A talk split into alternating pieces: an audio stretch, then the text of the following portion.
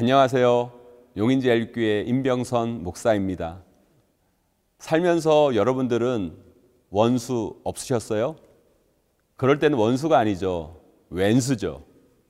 나를 너무 힘들게 하고 괴롭히는 사람.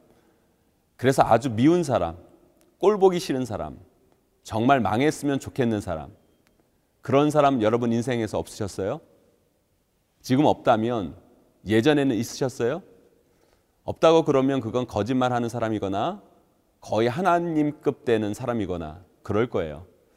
시편에 원수라는 말이 몇 번 나오는지 아세요? 여든 두번 나옵니다. 시편이 150편까지 있으니까 거의 두 편에 한 번꼴로 원수라는 말이 나오는 거예요. 오늘 우리가 9편을 보고 있는데요.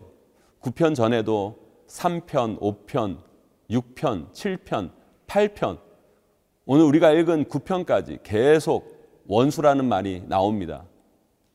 이것을 통해 우리가 알 수 있는 게 뭐예요? 시편의 저자들도 인생의 원수가 참 많았구나 라는 생각이 듭니다. 그렇다면 왜 시편의 원수라는 단어가 그렇게 많이 나올까요? 시편 9편 1절에서 10절 오늘 우리에게 주시는 말씀 읽어보도록 하겠습니다. 시편 9편 1절에서 10절 말씀입니다. 내가 전심으로 여호와께 감사하며 주의 모든 기이한 일들을 전하리이다. 내가 주를 기뻐하고 즐거워하며 지존하신 주의 이름을 찬송하리니 내 원수들이 물러갈 때에 주 앞에서 넘어져 망함이니이다. 주께서 나의 의와 송사를 변호하셨으며 보좌에 앉으사 의롭게 심판하셨나이다. 이방 나라들을 책망하시고 악인을 멸하시며 그들의 이름을 영원히 지우셨나이다. 원수가 끊어져 영원히 멸망하였사오니 주께서 무너뜨린 성읍들을 기억할 수 없나이다. 여호와께서 영원히 앉으시며 심판을 위하여 보좌를 준비하셨도다. 공의로 세계를 심판하시며 정직으로 만민에게 판결을 내리시리로다. 여호와는 압제를 당하는 자의 요새시요 환난 때의 요새시로다. 여호와여 주의 이름을 아는 자는 주를 의지하오리니 이는 주를 찾는 자들을 버리지 아니하심이니이다. 우리 인간이 가지는 감정 중에 대표적인 감정이 바로 미움이라는 감정입니다. 이 미움의 감정은 우리 마음 가운데 수시로 찾아옵니다. 사람은 관계 속에서 살아갈 수밖에 없고 그 모든 관계가 다 좋을 수는 없거든요. 그 관계가 무너지고 깨지고 힘들게 되면 우리 마음 가운데 미움이라는 마음이 찾아오게 되어 있습니다. 다윗도 그런 거죠. 그런 미운 사람, 정말 꼴 보기 싫은 사람, 정말 망했으면 좋겠는 사람, 그 사람이 다윗의 인생 가운데 많았고 그런 자를 다윗은 원수로 편하고 있는 거예요. 이걸 보면서 참 위로가 되고 힘이 되는 게 있어요. 그 신앙 좋다는 다윗도 하나의 인간이었구나. 우리랑 별반 다르지 않구나. 우리처럼 누군가를 많이 미워했구나. 이런 마음이 들면서 참 위로가 됩니다. 오늘 말씀에도 보세요. 3절입니다. 내 원수들이 물러갈 때에 주 앞에서 넘어져 망함이니이다. 6절도 읽어볼까요? 원수가 끊어져 영원히 멸망하여 싸우니 주께서 무너뜨린 성읍들을 기억할 수 없나이다. 거의 저주 수준이죠. 원수를 사랑하기는 커녕 그들을 이해하고 용서하기는 커녕 원수의 뺨을 치고 원수들이 부끄러움을 당하고 원수들이 망하고 그것도 영원히 망하고 그 원수에 대해서 저주하는 다윗의 모습을 봅니다. 그런데 우리 예수님은 원수를 어떻게 하라고 말씀하십니까? 원수를 사랑하라. 일곱 번씩 일흔 번 용서해라. 라고 말씀하십니다. 그런데 시편을 계속 읽어보세요. 원수라는 말이 여든 두 번 나온다니까요. 다윗이 신앙 좋은 사람이라고 그러는데 아니 그래도 우리는 원수를 일흔 번씩 일곱 번은 아니더라도 한두 번은 용서하고 이해해 보려고 하는데 그리고 원수를 사랑해 달라고 원수를 미워하지 않게 해 달라고 기도라도 하는데 신앙이 그렇게 좋다는 다윗의 모습은 원수를 사랑하게 해 달라고 하나님께 기도하는 게 아니라 그 원수 망하게 해 달라고 저주를 하고 있습니다. 여러분 생각해 보세요. 솔직히 다윗의 이 모습이 우리가 배울 신앙의 모습은 아니잖아요. 그렇죠? 사랑하는 생명의 삶 가족 여러분, 우리가 하나님 앞에서 좀 솔직해지자고요. 원수를 사랑해야죠. 원수를 이해하고 용서해야죠. 그런데 솔직히 우리가 그게 잘 됩니까? 그게 지금 우리 수준으로 가능하다고 생각하세요? 우리 예수님이 우리에게 말씀하십니다. 원수를 사랑해라. 원수를 용서해라. 일흔 번씩 일곱 번이라도 그래라. 우리에게 말씀하셨어요. 그런데 솔직히 그게 됩니까? 안 돼요. 그러면 우리 예수님은 우리에게 안 되는 거 억지로 하게 해서 괴롭히는 분이 우리 예수님이 아니십니다. 우리 예수님은 그런 분이 아니시거든요. 우리 예수님은 우리가 못하는 걸 억지로 강제로 하게 하시는 분이 아니라 우리가 그것을 할 수 있도록 함께 하시고 도와주시는 분이 우리 예수님이세요. 네, 맞아요. 우리가 예수님의 말씀대로 원수를 사랑해야죠. 원수를 이해하고 용서해야죠. 그것도 일흔 번씩 일곱 번이라도 용서할 수 있는 마음이 돼야죠. 하지만 그건 우리의 결론입니다. 최종 목적지예요. 그러기 위해서 그 결론에 도달하기 위해서 우리가 거쳐 가야 할 과정이 있습니다. 우리가 해야 할 것이 있어요. 그게 뭔지 아세요? 우리 그 마음 그대로, 그 미운 마음 그대로, 용서하려고 하는데 하지 못하는 마음 그대로, 화나는 마음 그대로, 억울한 마음 그대로 우리 하나님께 그 마음을 먼저 가지고 나오는 것이 중요합니다. 여러분에게 정말 미운 사람이 생기면 우리 마음 가운데 어떤 마음이 듭니까? 화나는 마음이 듭니다. 막 나도 모르게 욕이 나올 때도 있고요. 따지고 싶어요. 그리고 싸우고 싶어요. 그런 마음이 들 때 여러분들은 어떻게 하십니까? 당사자 찾아가서 따지고 화내실래요? 그래 보세요. 그러면요. 말싸움이 커져서 머리끄댕이 잡고 싸우고 더 큰 싸움 날 수 있어요. 그렇다고 제 3자 앞에 가서 그 사람 흉보고 욕하고 해보세요. 그 사람이 다 들어주고 여러분이 맞다고 네가 옳다고 해주는 것 같죠? 앞에서는 다 그래요. 웃긴 건 뭔지 아세요? 그 사람들이 또 내 원수 앞에서는 그 사람 말이 맞다고 그럽니다. 그리고 내가 말하면 그 사람들이 나팔수가 되어서 나중에 그 말이 돌고 돌아서 오히려 나에게 더 큰 오해를 만들고 더 큰 문제가 야기되고 더 나를 아프게 하는 게 우리 삶인 거예요. 그렇다면 도대체 어떻게 하란 말입니까? 아니 정말 미운데 정말 화나는데 정말 나도 모르고 모르게 욕이 튀어나오고 정말 못 참겠는데 어떻게 합니까? 그래서 다윗이 신앙 좋은 사람인 거예요. 그래서 하나님이 다윗을 그렇게 사랑했고요. 다윗이 참 하나님 사랑하는 사람인 거예요.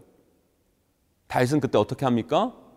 그 모든 마음을 그 미운 마음까지도 하나님께 가지고 나와 그리고 그 하나님께 쏟아냅니다. 그 하나님께 모든 것을 토해내요. 그리고 자기 마음을 있는 그대로 미우면 미운 대로 화나면 화나는 대로 저주하고 싶으면 저주하고 싶은 대로 욕하고 싶으면 욕하면서 그 마음 그대로 가지고 나와 하나님께 고백합니다. 거기서부터 우리 삶의 회복은 시작되는 것입니다.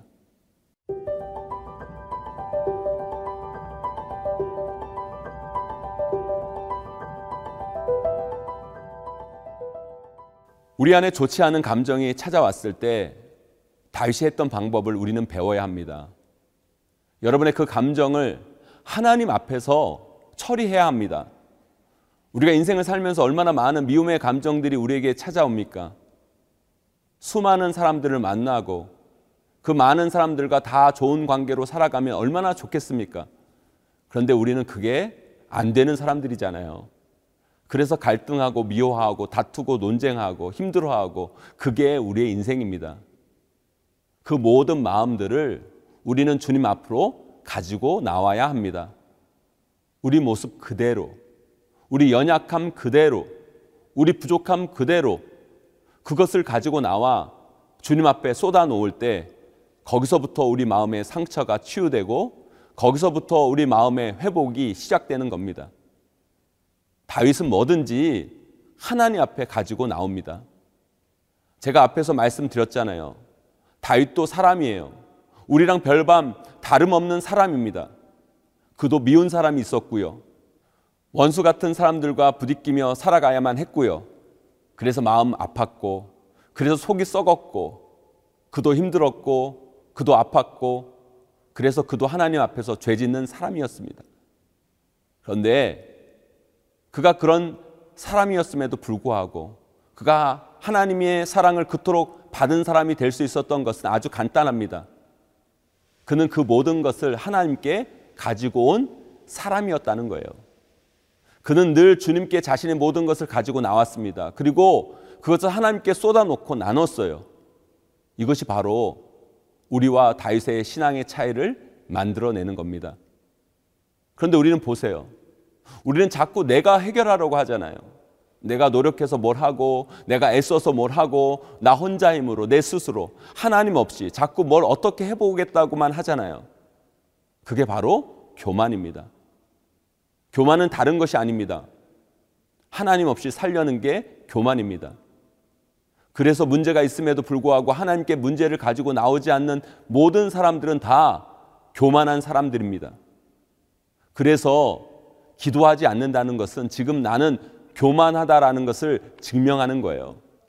사랑하는 생명의 삶 가족 여러분, 여러분들은 여러분 인생에 찾아오는 잘못된 감정의 찌꺼기들, 분노, 미움, 짜증, 화, 이런 것들을 어떻게 풀고 해결하고 계십니까? 그저 속으로 삭히십니까? 그러다가 화병 생겨요. 풀어야 됩니다. 그래서 다른 사람에게 가서 이야기하면 풀려집니까? 네, 한순간은 속이 편하겠죠. 그러나 그것이 완전한 해결도 될 수 없고 그 사람도 우리랑 똑같은 사람인데 그 사람이 어떻게 나에게 답을 주겠습니까? 주님 앞으로 가지고 나아오세요. 그분께 쏟아내세요. 어떤 것도 좋아요. 여러분의 마음 그대로, 그 모습 그대로 나오세요. 여러분들이 그 사람 밉다고 그 사람 욕 막 하면 하나님께서 야단치시면서 너 그러지 마 할 분이 아니십니다. 오늘 본문의 다윗은 원수에 대해 하나님 앞에서 저주까지 합니다. 그런데 하나님은 그 마음까지도 받아 주십니다. 그리고 풀어 주십니다. 거기에 대해 용서할 마음도 주십니다. 어떻게 합니까? 다윗을 그렇게 괴롭혔던 철천지 원수 같은 사울을 다윗은 자신이 처리하지 않았습니다. 그를 용서할 수 있는 힘을 하나님으로부터 받습니다. 우리가 주님 앞에 우리의 모든 감정을 가지고 나와 때 하나님은 우리의 마음을 만지시고 회복하시고 하나님의 뜻을 행할 힘을 우리에게 공급해 주십니다. 그 은혜를 누리시는 우리 모두가 되시기를 간절히 소망합니다.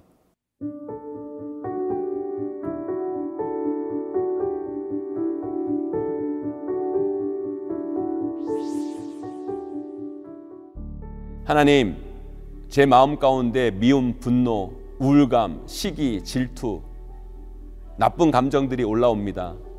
그 감정들 제가 어떻게 처리할 수 없어 이 모든 것을 가지고 나와 주님 앞에 고백합니다. 주님, 우리의 마음을 만져주시고 그 좋지 않은 감정을 회복할 수 있는 힘과 능력을 저에게 부어 주시옵소서. 그래서 온전한 하나님의 마음으로 이 땅을 살아갈 수 있도록 도와 주시옵소서. 예수님의 이름으로 기도합니다. 아멘.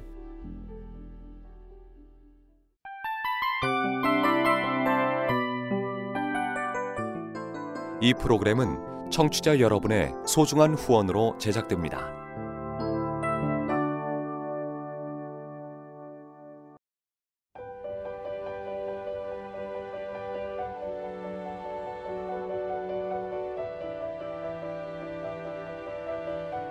세상에는 수많은 교회들이 있지만 더 깊이 있는 말씀 강해를 찾기 위해 크기로만 교회를 선정하지 않습니다. 보다 좋은 영적 콘텐츠를 더 많이 나누기 위해 방송비를 받지 않습니다. 1년 365일 복음만 전하고 싶어서 우리는 광고를 하지 않습니다. 온누리의 복음을 땅끝까지 CGN TV와 함께 땅끝 선교사가 되주세요.